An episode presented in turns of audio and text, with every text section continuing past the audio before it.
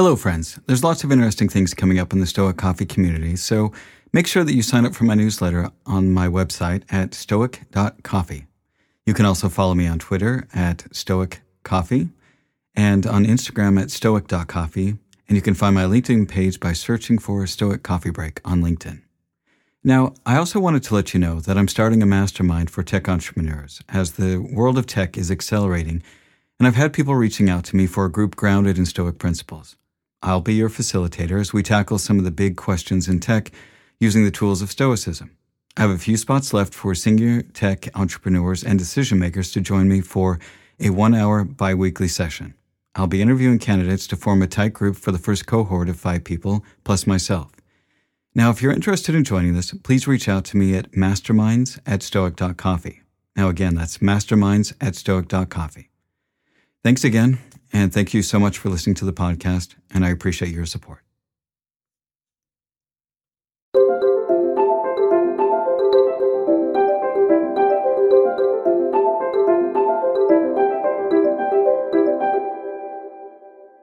Hello, friends, and welcome to the Stoic Coffee Break. I'm Erick Cloward.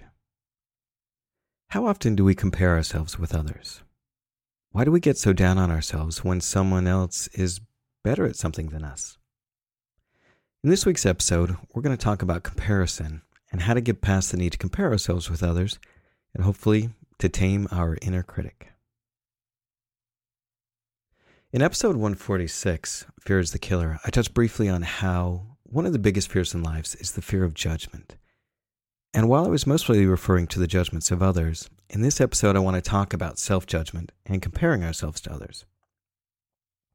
For most of us, the person that judges us the most harshly is ourselves.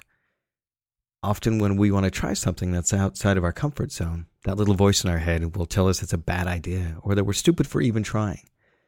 And why is that? Why do we sabotage ourselves so much? I think it's because our brain's job is to keep us alive. It's not there to support our personal growth. It is not there to worry about our happiness. It's there to keep us alive. And because so much of our society is based upon status and how successful we are at certain things, I think that we've come to equate failing at something and not having a high status like that as something that's an existential threat, meaning it's actually something that might harm us. And that fear can stop us from even starting so many great projects and from accomplishing great things.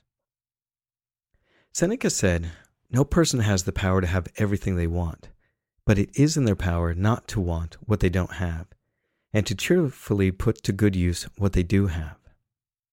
When I started this podcast, I was often worried that other people would think I was an imposter, that if I put out a podcast on Stoicism, that they might not listen to me or think that I have anything to say because I don't have any credentials. I never went to college in philosophy or anything like that. But my partner Jamie reminded me that if all I was doing was talking about how these principles and these ideas impact me and what I've learned from them, then the only expertise that I needed was my own experience. And thankfully, I listened to her. And here we are, 148 episodes later. And thankfully, I've had so many great people reach out to me and tell me how much their, this podcast has impacted them. Basically, what I had to do was to get better about what I defined as success. And you know, talking about Seneca's quote up there, I put to good use what I actually had. So I have my voice, I have my ability to write, I, you know, all the different skills that I have, I used those the best that I could. And I didn't worry about, you know, trying to be as successful as like Tim Ferriss, you know, in, in such a short time or anything like that. Because if I did that, if I put my idea of success, my measurements out there, that I needed to be as successful as Tim Ferriss, and then I didn't hit 300 million downloads in just under a few years, then I would never be successful and I'd be very unhappy. So I learned to be happy with what I have.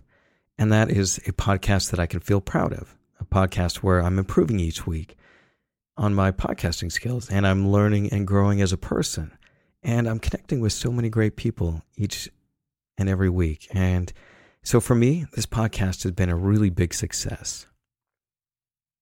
Now, one of the impacts of being so self critical for me was that because I was insecure and because I didn't think I was all that great of a person, I would often talk way too much about myself in conversations with people because of that insecurity.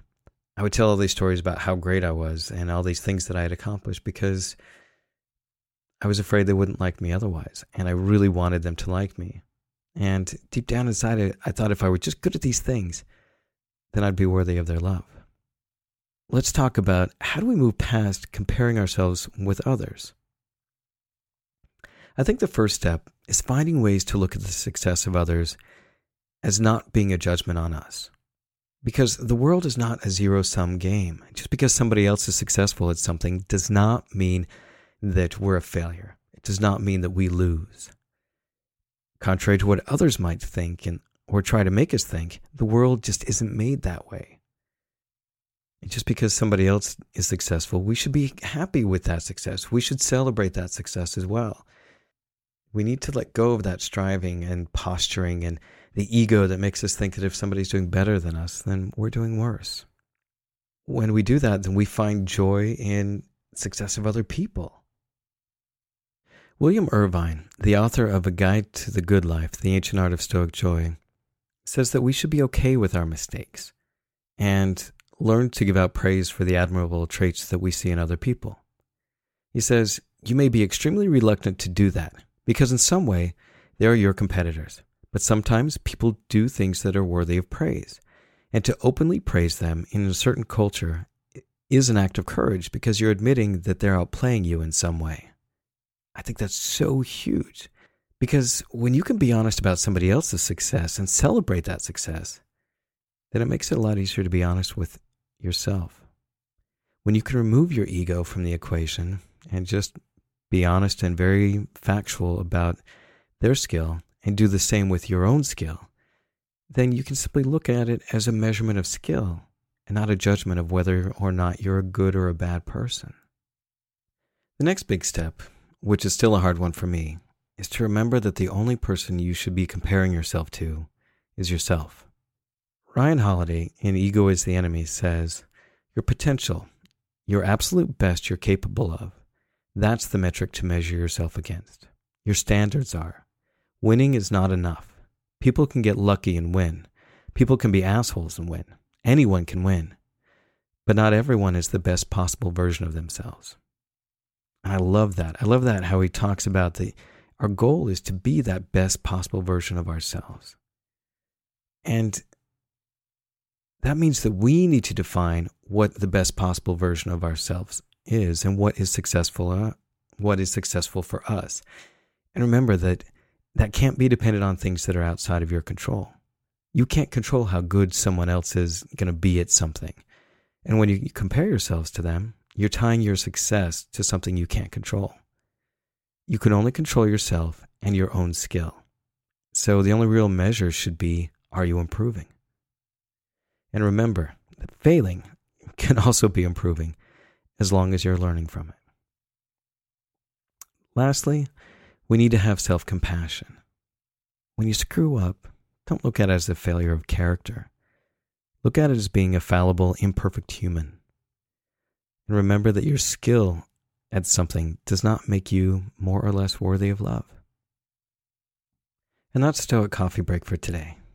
Remember, be good to yourself, be good to others. And thanks for listening.